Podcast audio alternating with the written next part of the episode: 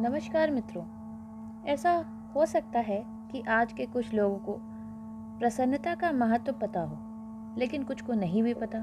तो जिनको नहीं पता है, आज मैं उनको बताना चाहती हूँ कि प्रसन्नता का क्या महत्व है। आज के तनाव भरे एवं प्रतिस्पर्धी दौर में प्रसन्नता हमसे दूर होती जा रही है। यह अच्छी और आदर्श स्थिति नहीं कही जा सकती, क्योंकि प्रसन्न चित्त व्यक्ति में क्रोध जैसी नकारात्मक भावना नहीं होती।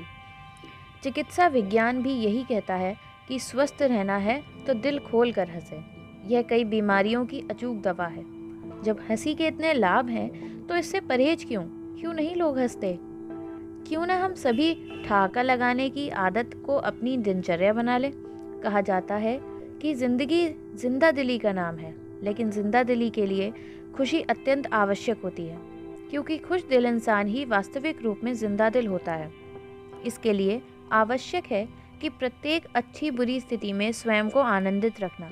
जीवन में कुछ न होने पर भी यदि किसी का मन आनंदित है तो वह सबसे संपन्न मनुष्य है।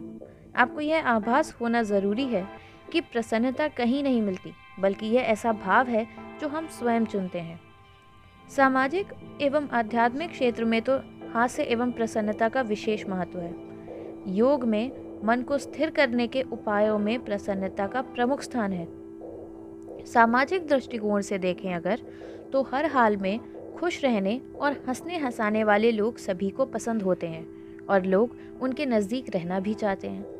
मुस्कान और हास्य विनोद की प्रवृत्ति दो अनजान लोगों को करीब लाती है और दो अजनबियों के बीच की दूरी को मिटाती है।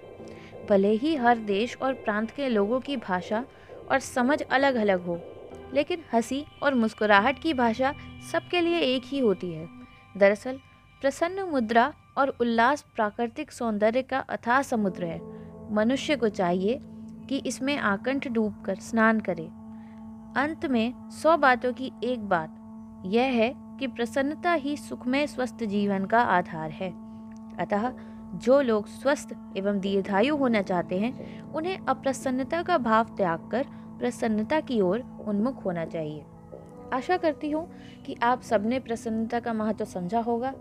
और आज के बाद आप सब भी अपने जीवन में प्रसन्नता लाने की कोशिश करेंगे। आज के लिए इतना ही। धन्यवाद।